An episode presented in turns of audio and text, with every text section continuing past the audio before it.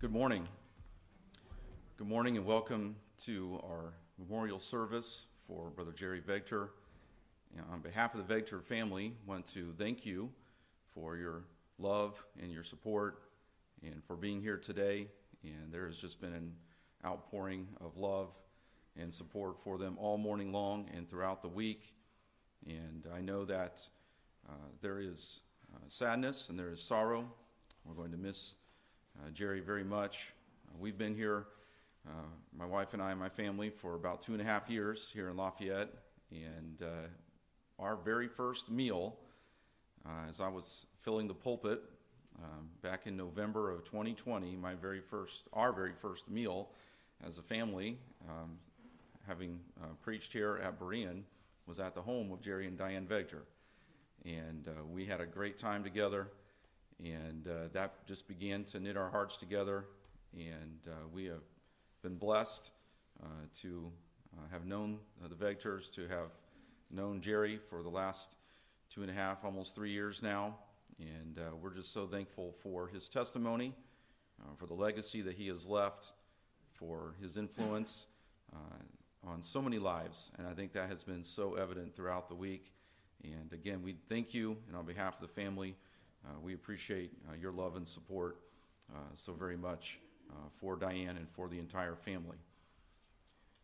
Jerry Dean Vegter, age 76, of Lafayette, Indiana, passed away on December 8th, 2023. He was born on November 18th, 1947, in Elkhorn, Elkhorn Wisconsin, to the late Henry and Violet Vegter. Jerry was a loving, selfless, and giving husband, father, and friend who lived a life dedicated to serving the Lord and others. His spiritual journey began in his early teens when he attended a week at Camp Shatek in northern Wisconsin. In one of the evening services, the Holy Spirit was working within me, Jerry writes. At the invitation, I hung on to the chair in front of me and refused to go forward. I knew that I should, but for whatever reason, I stayed put. A counselor must have seen my white knuckles during the invitation because, as I was walking through the door, she asked me if I would like to accept the Lord as my Savior. The foot of a tree became my altar as I prayed and asked the Lord to be my Savior. That moment changed my eternity. Praise the Lord for that. Jerry graduated from high school in 1965 in Yale, South Dakota, and went on to attend Maranatha Baptist University, MBU, graduating in 1970. Throughout his career, Jerry served in various roles, demonstrating his unwavering commitment to serving the Lord and providing for his family. He planted two churches in Wisconsin, in the cities of Manitowoc and Horicon, he served as a high school teacher in Miami, Florida, a pastor in North Platte, Nebraska, a youth pastor in Casper, Wyoming, and an elementary teacher in both Lakeland, Florida, and Watertown, Wisconsin. Jerry also had experience as a self employed painter, truck driver, mobile home hauler working for his brother Bill, groundskeeper at MBU, custodian with the Watertown School District in Wisconsin, and bus driver here locally with Lafayette Limo. Jerry was a gifted musician whose joyful music encouraged all who heard him play his saxophone and harmonica or sing with his wife and sons. In addition to being a skilled performer, Jerry taught himself the fundamentals of music composition and over the course of the last 25 years of his life wrote over 178 gospel songs, many of which are on display there in a binder uh, next to his saxophone. And of course, his passion for basketball was matched only by his sense of humor and his uncanny ability to always forget or butcher the punchline of his favorite jokes. Jerry is survived by his beloved wife, Diane Vegter, his sons, Jeremy and Jonathan Vegter, his siblings, Diana Markham, Linda Woodring, John Vegter, Kathy Dean, Susan Owens, Bill Vegter, Carol Hopkins, Judy Cheerling, Karen Decker, and Sharon Peters, and seven grandchildren and two great grandchildren.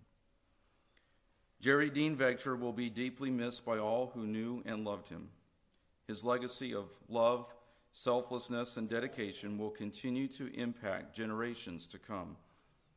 For blessed is a person who fears the Lord, who greatly delights in his commandments, for he will never be shaken. The righteous will be remembered forever.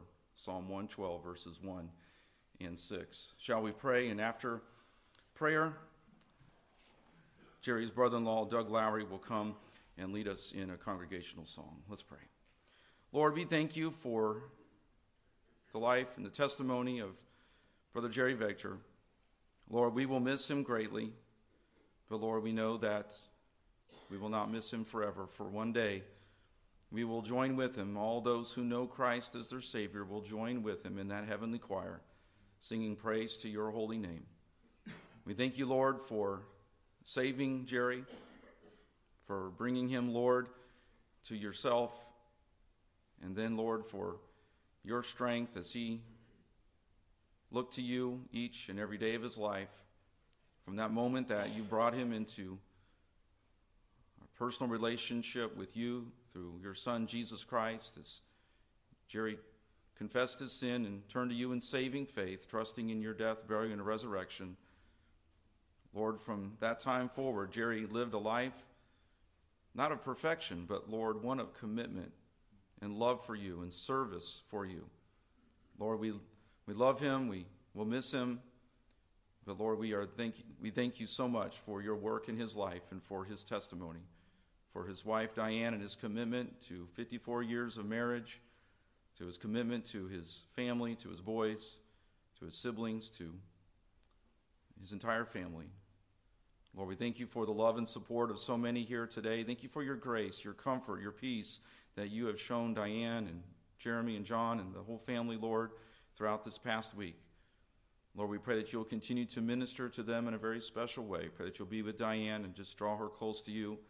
Thank you for Doug and Donna and their time that they have spent this week and just coming alongside and being such a help and encouragement to her.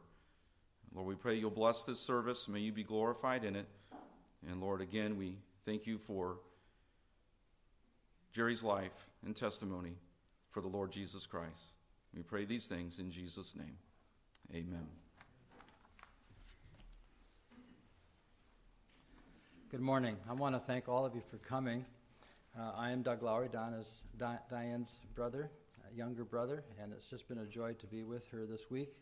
We arrived on Friday, on uh, Saturday, and uh, leaving after the service this morning, but it's just been a joy to be with her this week and to uh, just to be blessed by my sister. I, I, love her very much, and thanks. I want to thank Jeremy for all the work he's done. Uh, many of you saw the slides as, as you were coming in, and he put all that together, and he's been working very, very diligently on that, and thank him, thank him for that very much. The song we're going to sing is page 383. If you want to turn, the words will be on the screen as well. But uh, I want to just tell you about the, the, the, song very briefly. Jerry and Diane loved singing with their boys as they grew up, a very, very musical family. And uh, they, they sang during family devotions, in the car, at nursing homes, etc. The Solid Rock was the very first hymn that they sang as a family. They memorized the words and uh, sang it in churches and every, every place. We loved singing together and had opportunities once at uh, Wisconsin Youth Con- Conclave, uh, sang a song at Jeremy's MBU uh, senior voice recital. Every time through the years, when we sang this song, we would look at each other and smile, a treasured memory. So uh, it's a, just a song that's a family song of theirs, and so that's, let's remain seated as we sing it, please.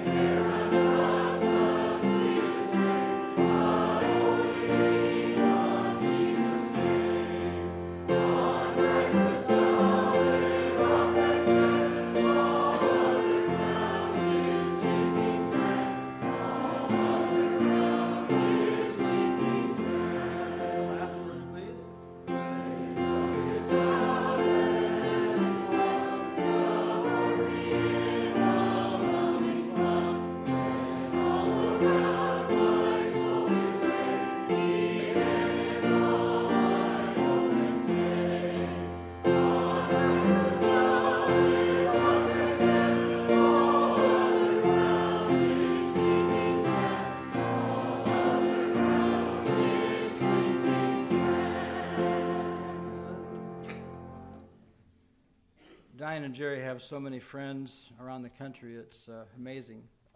Many many states where they've lived and ministered. When they lived in Watertown, they were campus pastors, uh, campus parents, excuse me, uh, mom and dad to Maranatha students. And one of those was Emily. And uh, Emily and her husband have driven down from the Viroqua uh, La Crosse area to be here. And uh, Emily is a, like a, a, a campus daughter, and uh, she's going to come and give a tribute. Emily, God bless you.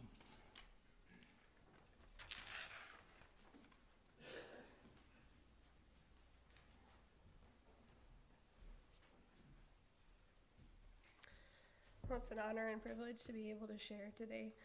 Anyone who knows our family well at all has heard about our love for our adopted family, Jerry and Diane Vegter, who we fondly refer to as AD, adopted dad, and YAM, Y-A-M, for your adopted mom.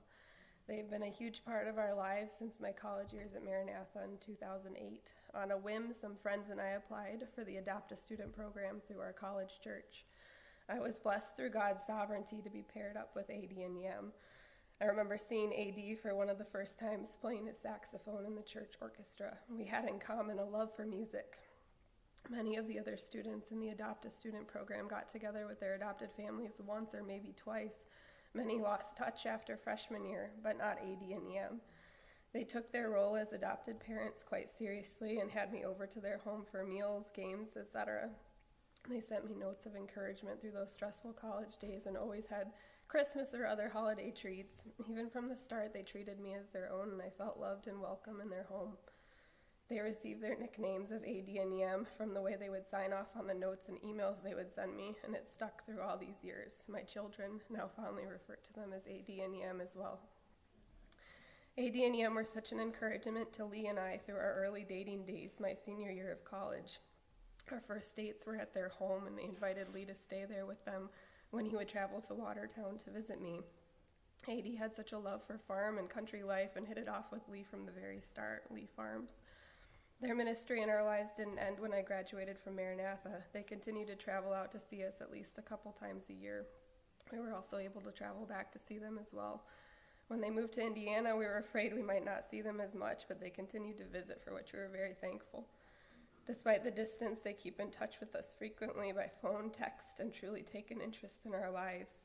Even the day before his homegoing, AD had texted me to let me know he was praying for me. AD loved to visit the farm and volunteered to help me with so many different projects he noticed needed to be done. He especially loved to ride the tractors whenever there was that to be done. He just couldn't wait to hop on the tractor. I think they even extended a couple of stays because there was tractor work to be done the next day. Everywhere I look around the farm, I notice projects that he's helped me with. Uh, we worked so many different things together. I love that time. He would constantly, we'd, we'd tell them when they'd come, just come for a visit, but uh, we don't need to do any work while you're here, but Anyone who knows AD knows that's not how he operates. He loved loves to keep busy and minister to others whenever he can. He continued doing so up until the day the Lord took him home. Once we started our family, AD loved spending time with our children. He would spend hours entertaining them, building tents in the living room, exploring outside, roughhousing with them, playing a saxophone or harmonica for them. Day by Day was the most often requested song by by my children has also happened to be one of AD's favorites and one of their wedding songs. They all absolutely adore him and talk about their AD and Yam on a daily basis, often asking when they can visit next or when we can go see them. We just purchased a new vehicle a couple weeks ago, a bigger vehicle with our new child coming, and uh, the first thing our kids would tell people when they would say about our new vehicle. They said now AD and Yam can ride with us in our vehicle. AD and Yam made it special points to come visit when they knew that we needed the extra help or encouragement. Uh, during tough points of Emily's pregnancy, while my dad was having cancer uh, surgery and treatments this last summer, and during busy harvest times and many other times, they always made sure to come out and meet the new additions to the family as well. Yam would laden meals and help in the house, and AD would come and entertain the kids and work with me on different projects. We've been thankful for their godly example and wisdom and counsel through some of the tough times in our lives. So many phrases and things we have around our household are from AD and Yam as well, some of the inside jokes. We never get tired of hearing AD's many stories, and he was so gifted at telling and writing. These were some of our favorite, favorite things. We have so many memories and things that remind us of AD. Um, some of my favorite things um, his love for cowboy boots and country life, his love for a good cup of coffee and morning devotions every day. Um, when we were first starting to date, I was telling AD and Yam about Lee, and I said to AD, he's really quiet um, about Lee. And AD replied, But does he listen well? Then he's a keeper. And he was right. How he, he would call me his city girl turned country and encourage me to write a book about farm wife life. Um, we always laughed when he would get riled up about current events or other happenings, and Yam would pat his arm and say, Now calm down, honey, calm down. AD loved to banter with Uncle Doug over the happenings of their early of his early days of dating Yam, and Uncle Doug would just jokingly reply, "Let it go, Jerry, let it go." AD taught the kids to pretend to be auctioneers, which they got a great kick out of shouting, "Sold American." He also demonstrated the right way for the kids to moo like cows. Even our baby Nathan has taken this to heart, and we hear it on a daily basis. I believe this is on video if anyone's interested in learning the proper way to moo. I'm not going to demonstrate that. We love to see and hear about his love for the large Vegter family and have felt as though we were able to get to know them and love them even though there's many we have not met. My kids oftentimes would request to see the snowball fight video from Jacob's wedding and thoroughly enjoy that. AD and Yam's life and marriage have been such a role model for us. Their marriage is a picture of a godly marriage, and their lives together in service for the Lord is such a wonderful example. They both truly have a heart for the Lord and for people. We are devastated by AD's sudden homegoing. Words cannot describe how much we will miss AD and how much we think of him and see reminders of him in our daily lives. We are thankful that he is with the Lord, that he loves so dearly, and thankful for the hope we have in the Lord that we will see him again in heaven. We will now hear a song AD and Yam are going to sing. This is a song her brother Doug wrote called His Wings of Love.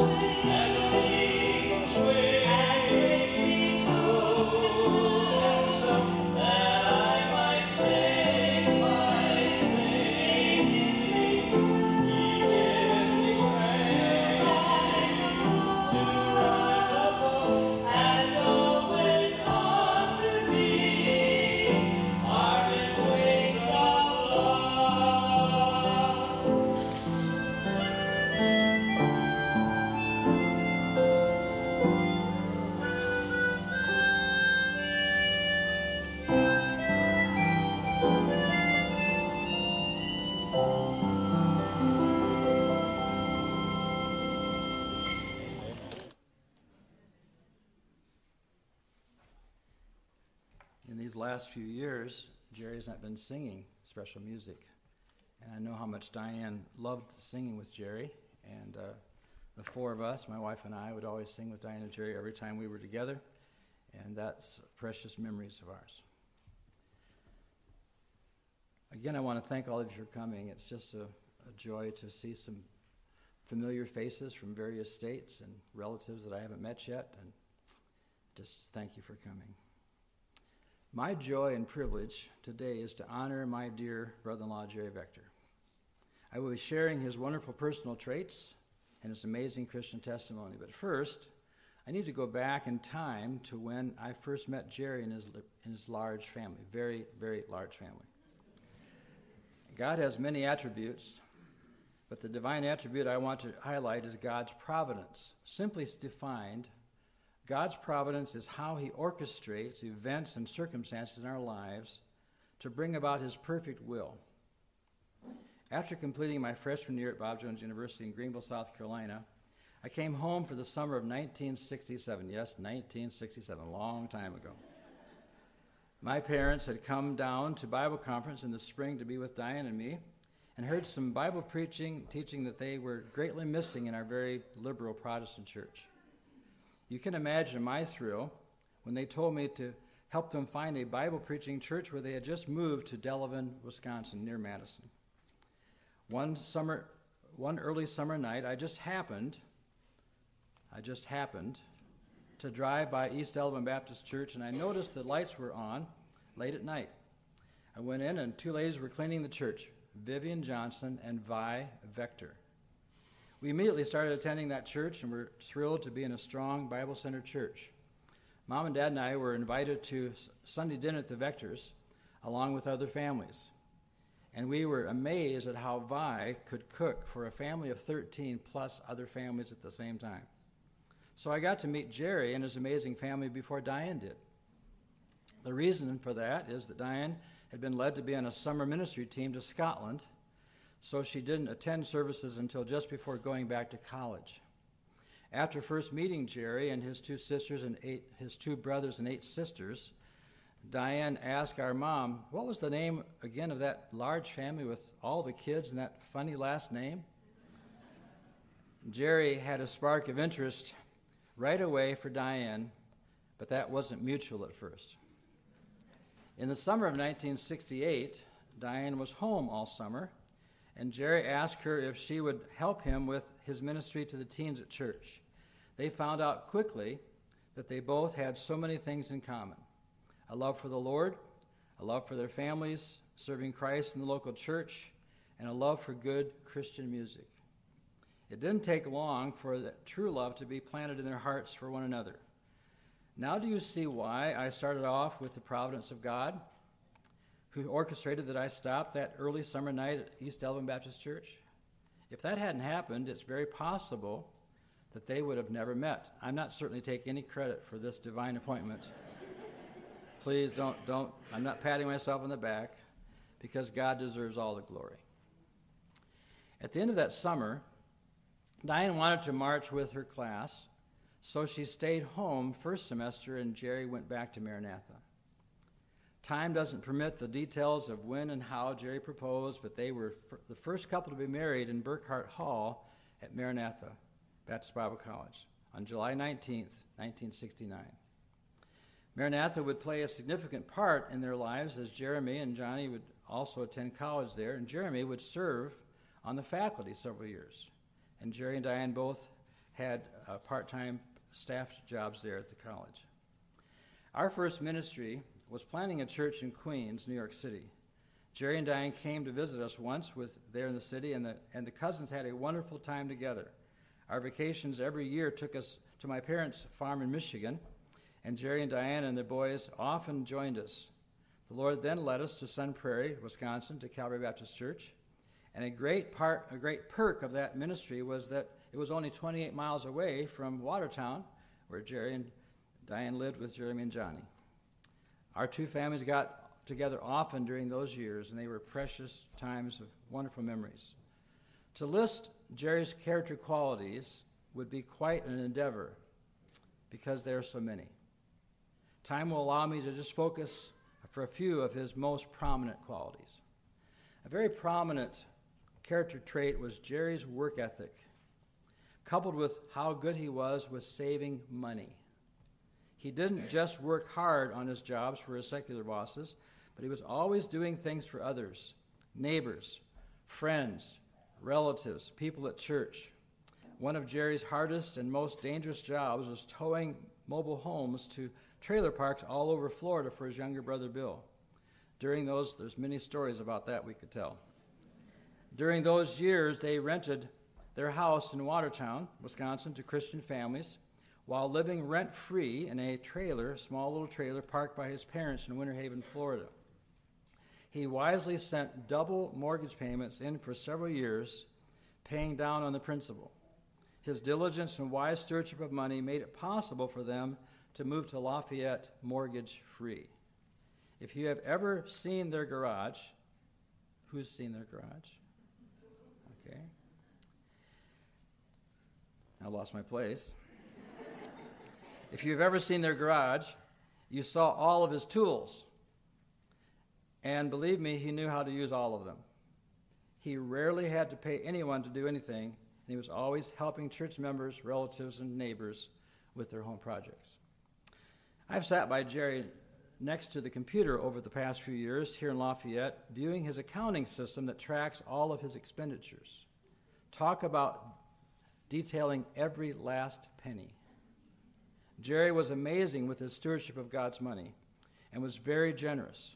I learned from Diane this week, we've been here since Saturday, that he's been going up from the 10% tithe by another percentage point per year for many years now. We have been the recipients of his generosity when we were in full time ministry, and even since getting off the road.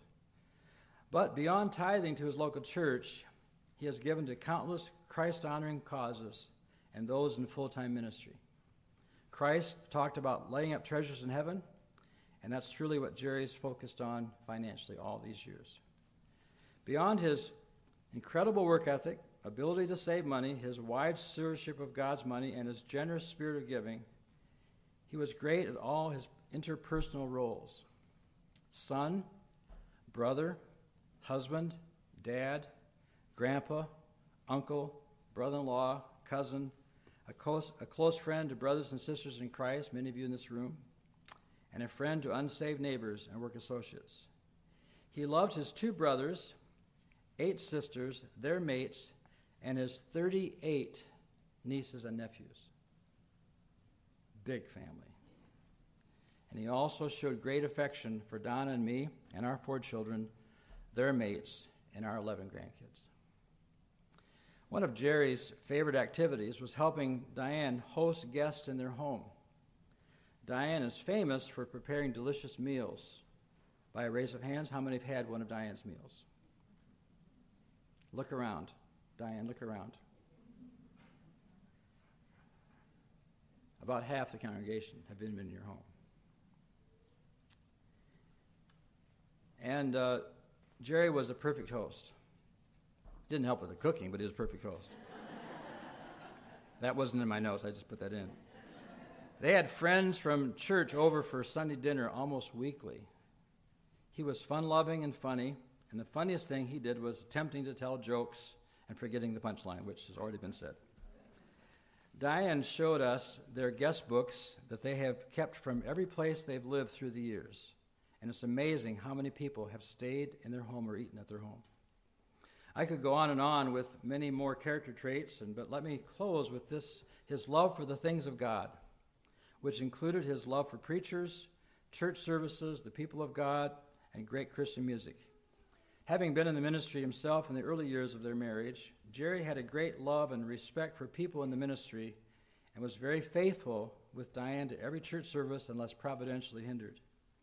Every time Don and I were with Jerry and Diane, we always sang hymns and gospel songs together.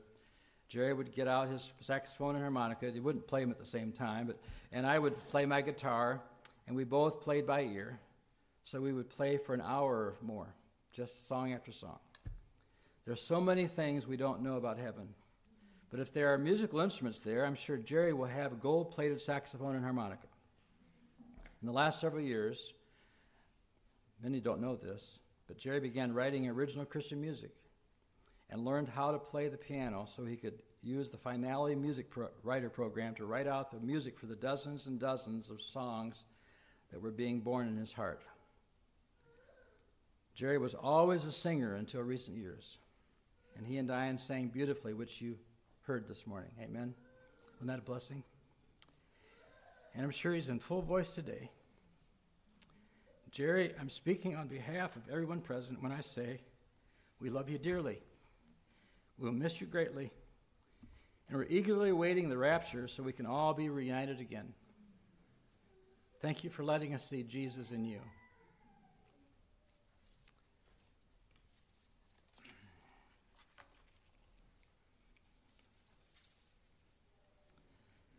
Would you turn with me, please, to 144, or the words will be on the screen?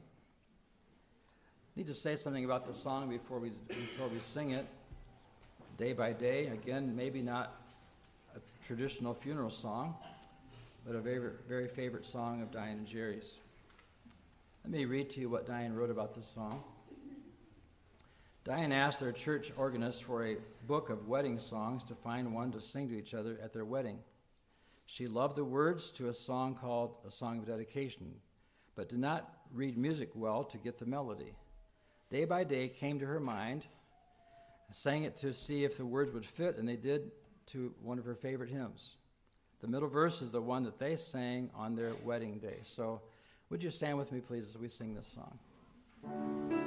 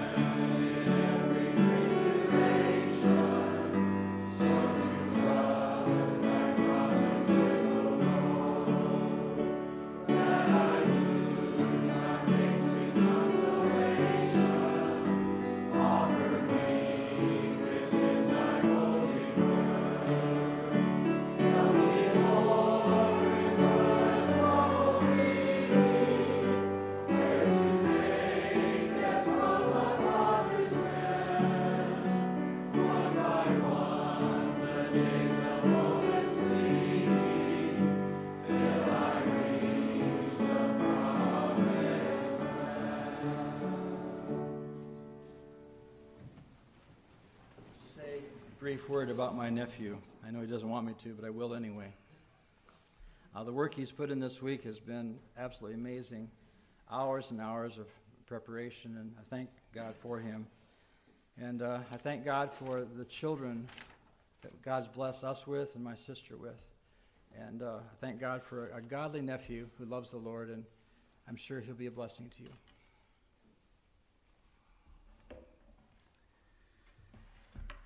I would just echo my uncle's thankfulness to have all of you here today. It's good to see loved ones and people that I know love my dad. This could be ugly.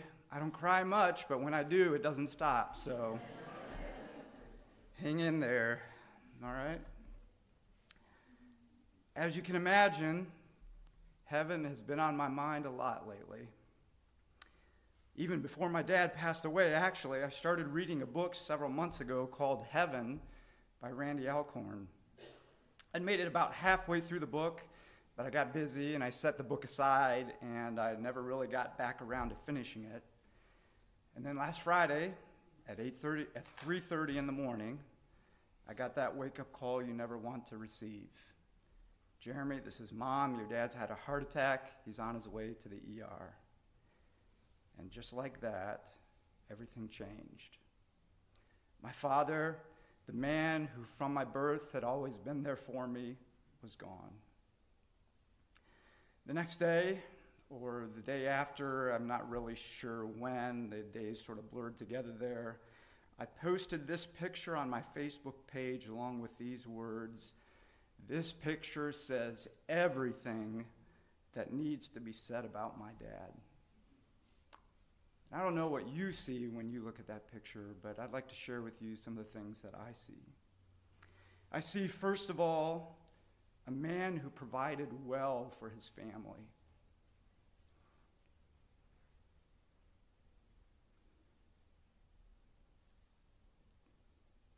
Dad worked extremely hard to make sure we always had food in our bellies and clothes on our backs. In the obituary printed on the back of your program, you can see the number of jobs that Dad held over his life. Not all of those jobs were jobs that he did because he loved the work. Most of them were, but not all of them.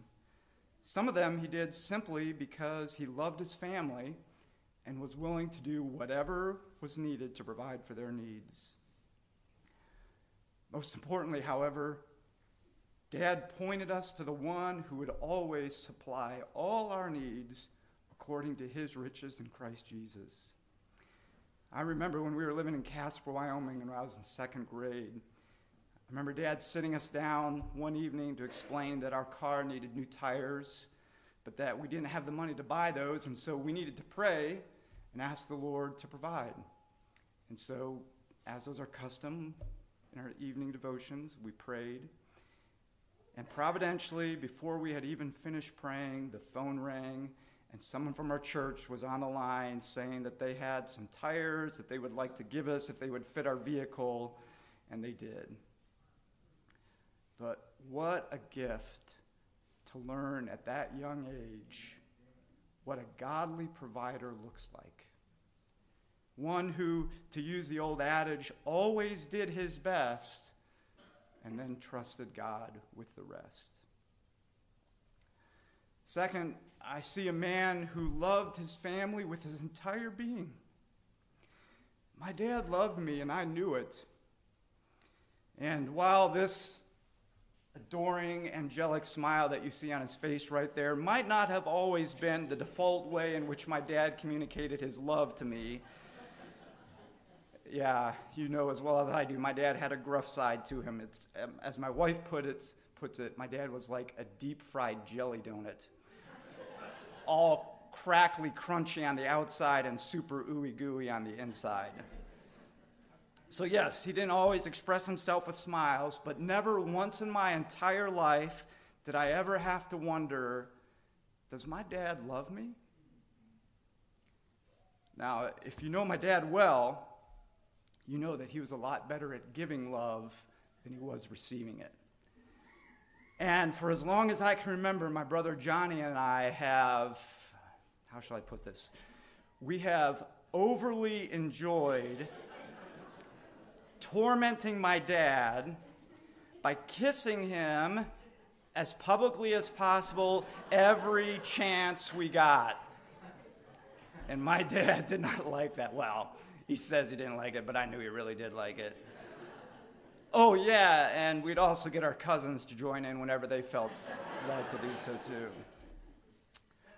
I mean, look at that picture. How much more Vegter can you get than that? And if you're not a Vegter, let me explain that to you. That means doing something just to get a reaction out of somebody. Oh man, you should have heard my grandpa Hank Vegter laugh whenever he saw us trying to kiss my dad like that. Uh, I, I wish you could have heard his laugh. It was a good one. It was a Vegter laugh for sure. Finally, for one of Dad's birthdays, I just went ahead and memorialized the tradition by giving him a plaque made with this photo and these words Some men don't know how to give love, others just don't know how to take it.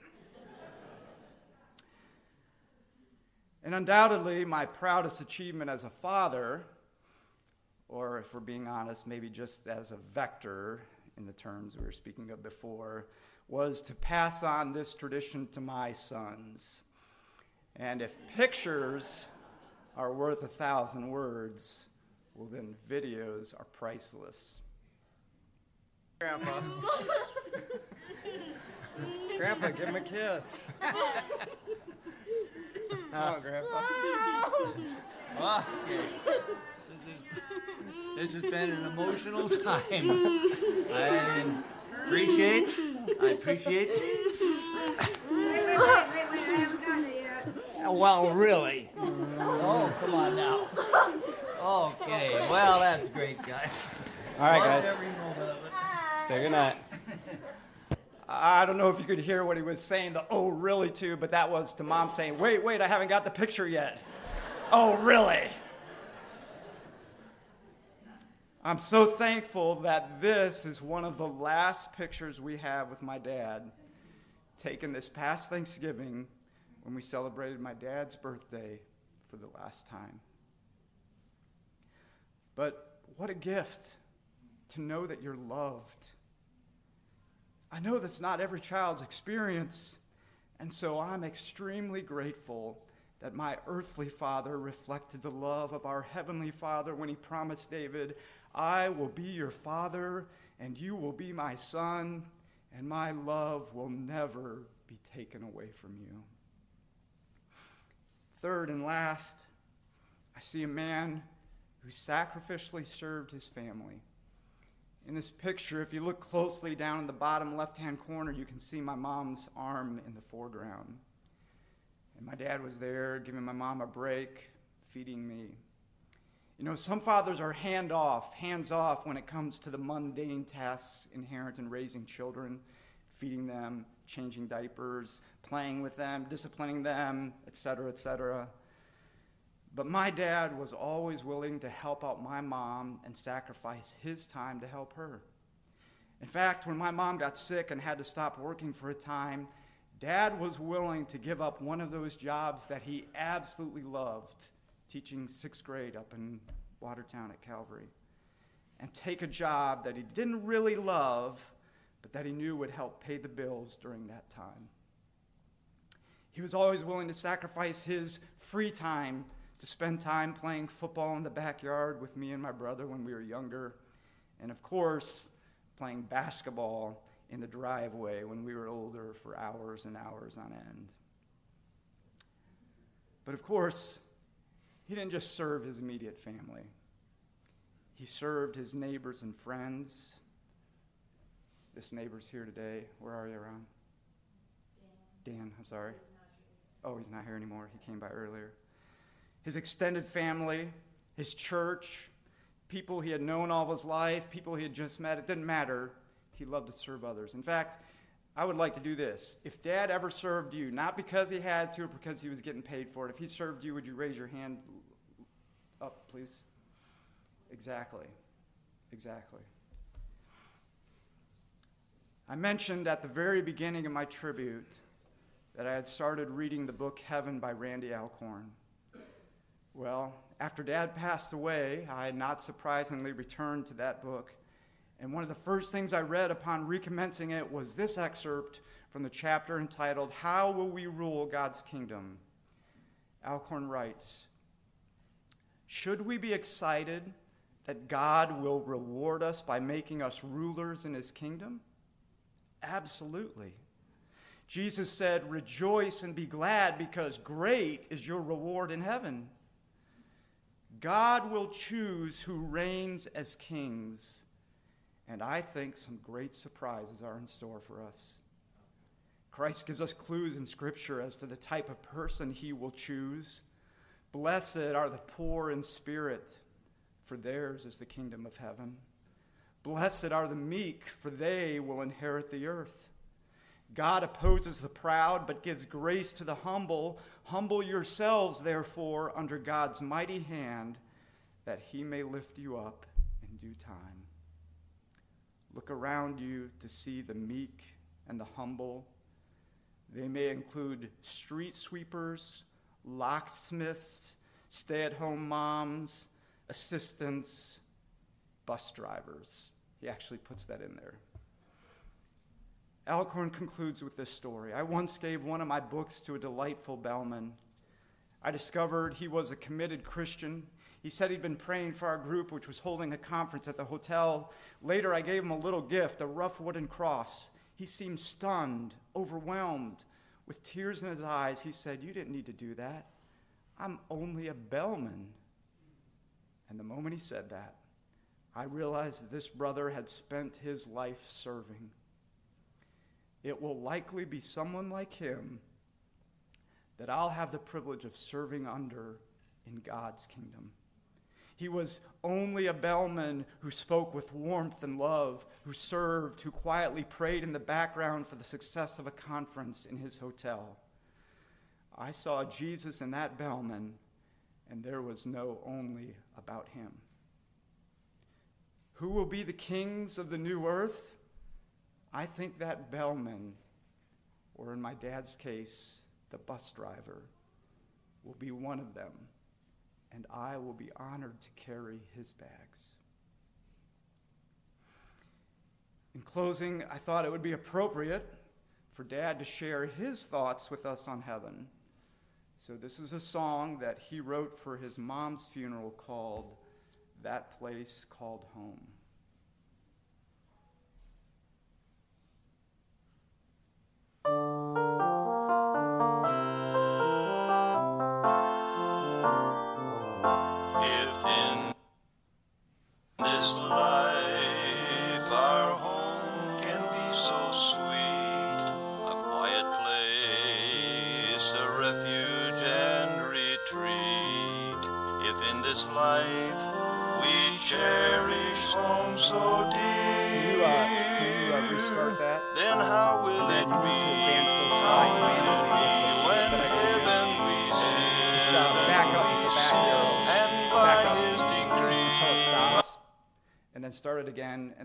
To advance them manually with the script there, okay?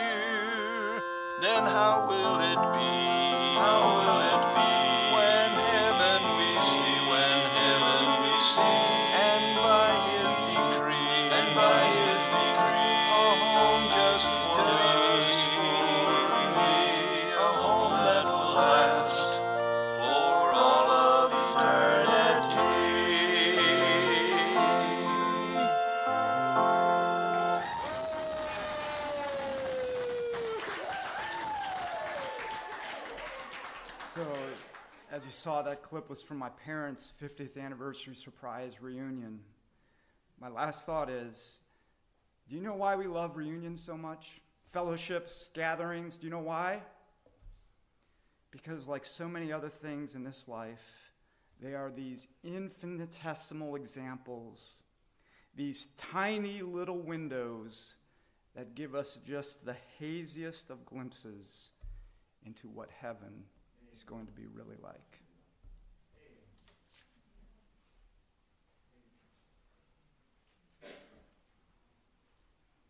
Thank you, Jeremy. Appreciate that so very much, as well as Doug and his tribute, and Emily and Lee. Uh, what a blessing already.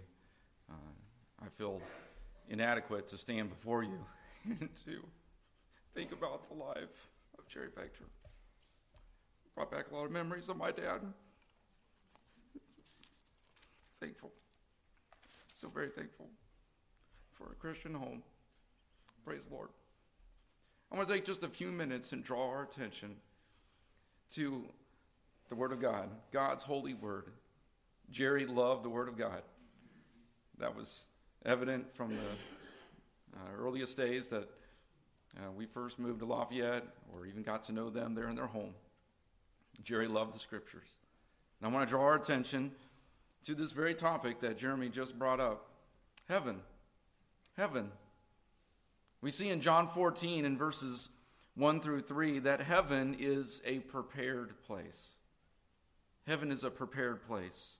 Jesus said to his disciples, his apostles, as he is nearing the end of his earthly ministry here on this planet Earth as the God man, the Son of God, God incarnate, he is preparing his disciples for his death, burial, resurrection, his ascension into glory. And he speaks of heaven, and he says in John 14, Let not your heart be troubled. Ye believe in God, believe also in me. In my Father's house are many mansions. If it were not so, I would have told you.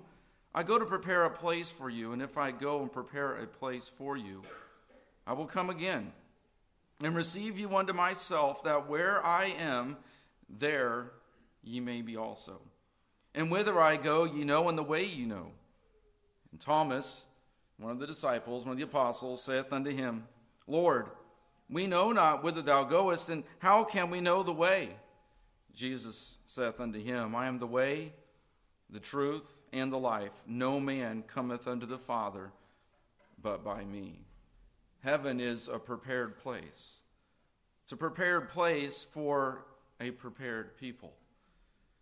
Jesus said in John 14, in verse number 6, I am the way, the truth, and the life. No man cometh unto the Father but by me. Jerry's in heaven today because he went the one and only way through Jesus Christ.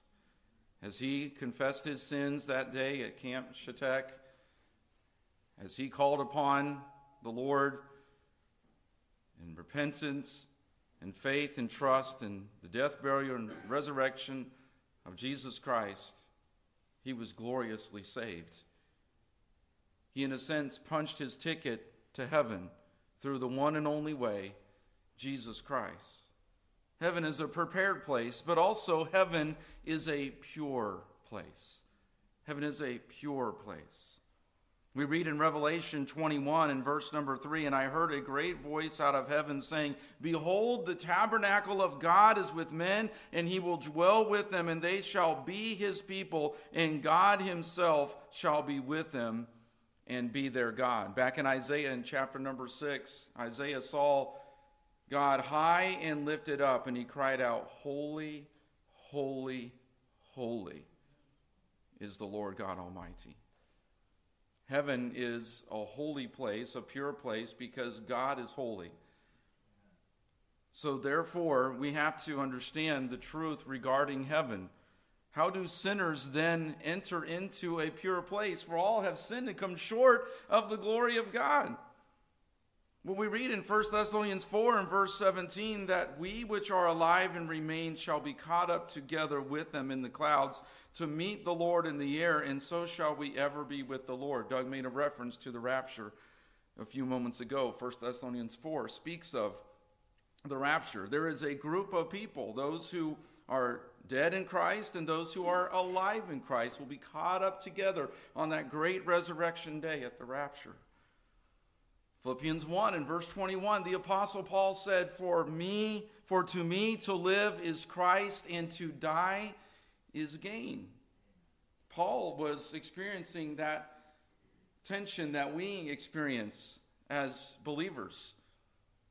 Having a desire to remain and to continue to love and to serve and, and to be used of the Lord, but also we know that to die is gain to gain heaven, to enter into the presence of the Lord. Luke 23 and verse 43 And Jesus said unto him, Verily I say unto thee, today thou shalt be with me in paradise. Who was Jesus speaking to? He's speaking to that thief on the cross next to him, who earlier had been mocking him, who then came under conviction, realizing that he, as a thief, deserved to die Jesus, as the innocent, pure, holy Son of God, did not deserve to die, but was dying on behalf of the sins of the world. And he personalized that day as he trusted Christ, and he said, Today, Jesus responded as the thief cried out to Jesus, Remember me when you enter into your kingdom. And Jesus answered with that verse we just read Verily I say unto thee, today thou shalt be with me in paradise. I don't know about you, but I have yet to find paradise here on this earth. There might be a town somewhere, somewhere in the United States called paradise or around the world, but I've yet to find paradise. There's been some great places, and there's wonderful places like home where God gives us a little bit of taste of heaven on earth. As we were reminded of these family reunions, these family gatherings, and how they are a taste of what will one day we experience in heaven. Revelation 22 and verse 3 And there shall be no more curse. Speaking of the glories of heaven, the new heaven, the new earth, the new Jerusalem, in Revelation 22 and verse 3 And there shall be no more curse. As believers, we long for that day when there will be no more sorrow, no more death, no more crying, no more curse, no more sin. But the throne of God and of the Lamb shall be in it and his servants shall serve him. Heaven is a prepared place, it is a pure place, a place of the very personal presence of God, in a place in the perfect state of sinlessness. Without getting too theological here, again, I bring us back to Revelation 22 and verse 3 and there shall be no more curse. Who broke the curse of sin? Who broke the sting of sin and the grave. It was Jesus Christ. Jesus Christ broke that curse. 1 Corinthians chapter number 15 reminds us near the end of the chapter, a great chapter on the resurrection. O death, where is thy sting? O grave, where is thy victory? The sting of death is sin, and the strength of sin is the law. But thanks be to God which giveth us the victory through our Lord Jesus Christ. There shall be no more curse. We know from Philippians 3 and verse number 9 that for us as sinners to enter into the pure place, heaven, in God's very presence, we must be clothed in the righteousness of Christ. Philippians 3 and verse 9, and be found in him, not having my own righteousness, which is of the law but that which is through the faith of Christ, the righteousness which is of God by faith. Paul is saying if anybody could earn their way to heaven, it'd be me. Paul said, I am Hebrew of the Hebrews, born of the tribe of Benjamin. He was a Pharisee. He knew the law. He was zealous for what he believed to be the truth and even persecuting early believers, Christians. And Paul said, if anybody, if anybody could earn their way to heaven, if anybody had the pedigree, if anybody had the works, if anybody had the education, it would be me. But Paul said, be found in him, not having my own righteousness, which is of the law, but that which is through the faith of Christ, or faith in Christ, the righteousness which is of God by faith. We must be clothed in his righteousness to enter into the presence of God in that pure place called heaven. Galatians 2 and verse 16, not only clothed in his righteousness, but placed in Christ. That day that Jerry Vegter got saved there at Camp Shetek, he was clothed in the righteousness of Christ and he was placed in Christ by the Holy Spirit. We sometimes refer to it as the baptism of the Holy Spirit. Galatians 2 and verse 16, knowing that a man is not justified by the works of the law, but by the faith of Jesus Christ, even we have believed in Jesus Christ that we might be justified by the faith of Christ, declared not guilty, justified, declared not guilty, and not by the works of the law, for by the works of the law shall no flesh be justified. Jerry didn't depend on his upbringing. He didn't depend on his good efforts. Jerry didn't say, Well, my mom and dad were good Christians and we've lived a good moral life. No, Jerry, that night, he realized as he heard that sermon, as the gospel was declared, as he clutched that seats, Jerry realized he couldn't get to heaven on his own. He couldn't enter into that pure place of heaven and defile heaven. God wouldn't let him in. It was not by his works of righteousness which he had done. He depended upon the mercy of God. He came to Christ in faith. For by grace are ye saved through faith, and that not of yourselves. It is the gift of God, not of works, lest any man should boast. Jerry received that gift of God that night as he placed his faith and his trust in Jesus Christ, confessing his sins, and he was placed in Christ. So, clothed in Christ's righteousness, placed in Christ, he can now, as we speak, absent from the body, he is present with the Lord, absent of sin.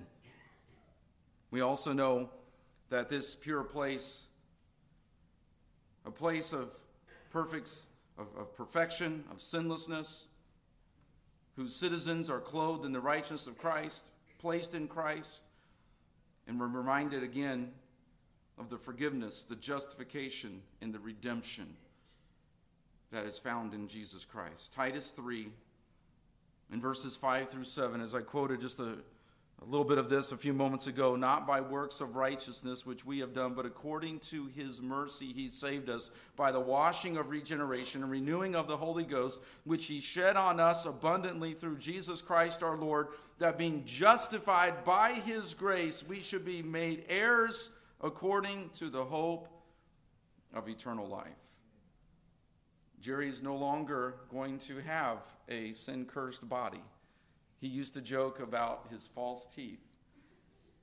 The last time that he was able to play here was at a pastor's fellowship, and he came up, and I think it was actually it might have been the following Sunday even. He he played, or about that same time with another one of our church members, and he he said, "I wish I." I could play like I used to, something to that effect. And he, he said he didn't have quite the breath that he used to have, and he, he didn't have the teeth he used to have. All that's changed. No more pain in the back, no more loss of breath. He was a hard worker. He toiled. He came out here, he and Diane came faithfully, regularly, and took care of our little garden. And he said, I looked up on YouTube how to take care of rose bushes. He said they were a mess when we first started coming out, and he, he said he read or he watched a YouTube video or something, and he said he was told to just come and to just thrash them.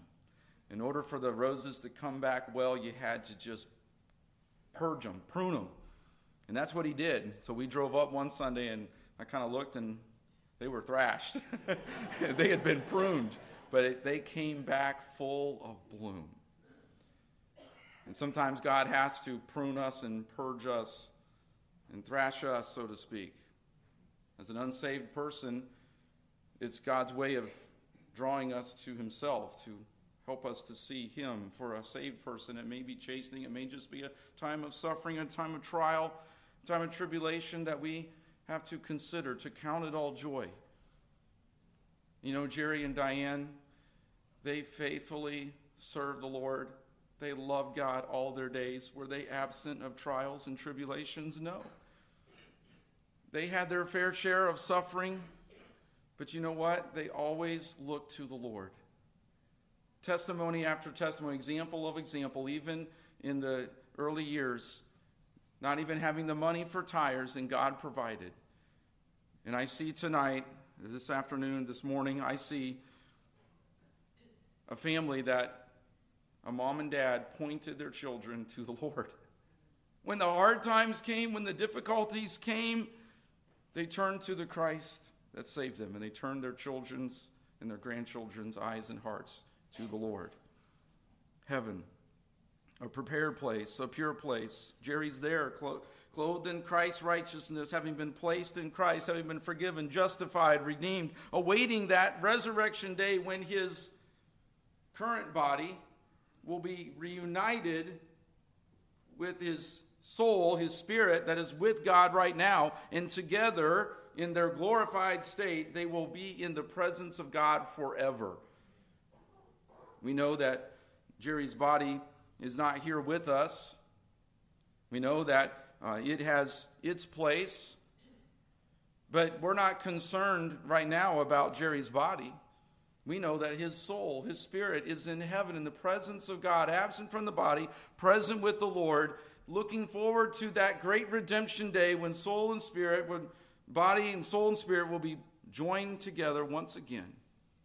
And this corruptible will have put on incorruption. And for all who know Christ as their Savior, we will join with Jerry that day, that great resurrection day. And we'll enter into that prepared place. We'll enter into that pure place. And then in that prepared and pure place, there will be praise to the Lord. Praise to the Lord. Revelation chapter number 5. Revelation chapter number 5. I know this is a choir that is still to come. There was mention of Jerry one day, and he mentioned, he said he wishes that he had his voice of yesteryear. He said he wishes he could sing like he used to. I know he would say that sometimes, and Diane would express that. That voice will be back for this choir described in Revelation chapter number 5. And when he had taken the book, the four beasts and four and twenty elders fell down before the Lamb, having every one of them harps and golden vials full of odors, which are the prayers of saints. And they sung a new song, saying, Thou art worthy to take the book and to open the seals thereof, for thou wast slain and hast redeemed us to God by thy blood out of every kindred and tongue and people and nation, and hast made us unto our God kings and priests, and we shall reign on the earth. And I beheld and I heard the voice of many angels round about the throne, and the beasts and the elders, the number of them was ten thousand times ten thousand, and thousands of thousands, saying with a loud voice, Worthy is the Lamb that was slain, to receive power and riches and wisdom and strength and honor and glory and blessing. And every creature which is in heaven and on the earth and under the earth, and such as are in the sea, and all that are in them, heard I saying, Blessing and honor and glory and power be unto him that sitteth upon the throne and unto the Lamb forever and ever. And the four beasts said, Amen. And the four and twenty elders fell down and worshipped him that liveth forever and ever. For all of us who know Christ as our Savior, will be in that multitude in that glorious day, saying, Worthy is the Lamb that was slain. Psalm 16 and verse 11 Thou wilt show me the path of life. In thy presence is fullness of joy. At thy right hand are pleasures forevermore. Jerry has entered into that pure place, that prepared place, having already begun to sing the praises of God for those who know Christ as their Savior will join with him one day, will be in that multitude, will be in that heavenly choir. and we will, with Jerry, enjoy the pleasures of heaven forevermore. Finally, today, not only is heaven a prepared place for a prepared people, a pure place, but finally, it is a permanent place. A permanent place. Heaven is eternal. For God so loved the world, John 3 and verse 16, for God so loved the world that he gave his only begotten Son, that whosoever believeth in him should not perish, but have everlasting life.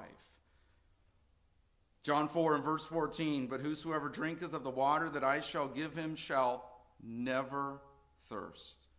But the water that I shall give him shall be in him a well of water springing up into everlasting life. Everywhere we go in life, things run out. Subscriptions run out, our cars break down, our homes get old and our cars get rusty, our bodies wear out. Everything has a temporary aspect to it, doesn't, doesn't it? But heaven does not. The grace of God will never expire. The grace of God will never run out. The mercy of God is forever. For those who know Him as their Savior, there is not a short term or a temporary free trial of heaven. For those who know Christ as their Savior, upon entering into heaven's glory by rapture or by death, together on that resurrection day, we will enter into heaven's glory forever. And the grace of God will not run out, the mercy of God will be everlasting. Those that thirsted here on this earth for the living water, when they drink of the water of life that comes only through Jesus Christ, their thirst will be quenched forever. As we sing Amazing Grace, when we've been there 10,000 years, you ever sung that song and changed it? When we've been there 10 trillion years, bright shining as the sun, well, there'll be no less days to sing his praise than when we first begun. Revelation 21 and verse number 6, I close with Revelation chapter 21 and verse number 6. And he said unto me, It is done. I am the Alpha and Omega, the beginning and the end. We know that Jesus Christ is the author and the finisher of our faith. Jerry trusted Christ as his Savior that day, that night there at Camp Shetek. In a sense, his eternal life began. In a sense, that day, he has now entered into the presence of God, awaiting the resurrection day of all believers and the uniting of his body, soul, and spirit. And he is now, as we know from the Word of God and the promise of God's Word, though absent from the body, present with the Lord. But Christ has assured that he who has begun a good work in you will perform it until the day of Jesus Christ. Jerry's in the presence of the Lord today. He is with the author and the finisher, the completer of his faith. We rejoice, we sorrow, but not as those without hope. We sorrow today, we grieve. I love what was said in the program. Though we are grieving, though we are sorrowing, and though we will miss Jerry for a long time, we will not miss him forever. I know the heart of Diane, the heart of Jerry. If you are here today and you don't know Christ as your, as your Savior, today can be your day of salvation. You can turn from your sins, call upon the Lord like Jerry did those many years ago, and receive Christ as your Savior. And one day you too will be with Jerry in glory forever. Heaven, a prepared place for a prepared people, a pure place, and a permanent place. We're thankful that Jerry is there, and for those who know Christ as their Savior, we will join with him. Won't you join with us as well? If you don't know Christ, I know that would be their heart's desire that you too receive Christ as your Savior. Call upon him and be saved today. Let's bow for prayer. Lord, we are so thankful for the testimony of Brother Jerry. Lord, what an influence, what an impact he has had on so many lives. Lord, we have maybe learned things today that we didn't know about our beloved friend or loved one, brother, sister, uh, whoever is uh, the relationship, Lord. There's things we maybe didn't know about Jerry. But Lord, we know that he sought to glorify his Savior. That whether he ate or drank or whatever he did, he did all to the glory of God. And we're so thankful for that testimony, for that legacy that he has left. Pray that, Lord, you'll continue to be with Diane in a very special way. Lord, we pray that she will experience your comfort and your consolation. And Lord, you will continue to draw her close to you and give her your peace. Pray for Jeremy, for John, for the entire family. Lord, just continue to minister to them, to the, their spouses, to their kids, to the, the grandchildren. Just pray that, Lord, you will just draw them all so very close to you. Again, we thank you for so many family and friends who have come alongside and who have been here in love and support for Diane and for the family. We just, Lord, give you the glory, and we, Lord, are so thankful for saving, for your salvation, saving Jerry, and then for allowing him, by your grace and by your strength and for your glory, to leave such a powerful testimony and such a legacy of your goodness to your praise and to your glory. And we pray all this in Jesus' name. Amen. Again, if we can help you in any way, I know we're about to have a family meal, and there's uh, several of the family who are going to be able to stay for that meal. There's several invited guests. You uh, have probably received that invitation. If you are uh, able to join us, um, you're welcome to do so across the hall there in the fellowship hall. So the family will uh, be dismissed in just a moment. We're going to allow for uh, from the back, uh, coming down through from the front to the front here, if you would dismiss from the back row and then out um, toward the back. If you are staying for uh, the family meal or if you are one of the invited guests, that will be um, across the hall there in the fellowship hall in uh, just a few moments. But we thank you so much for your presence and for your comfort your words of kindness and comfort and consolation, and for the blessing that you have been to the Vegter family. Again, if we can help you in some way, please let us know, and uh, we thank you again for your presence here today. We're going to ask now if the last row, if you'll uh, dismiss and come down, and uh, you can dismiss here and across, and then back up uh, to uh, the back of the auditorium, and then the meal will follow in just uh, a short time. Thank you again for your, your presence here today.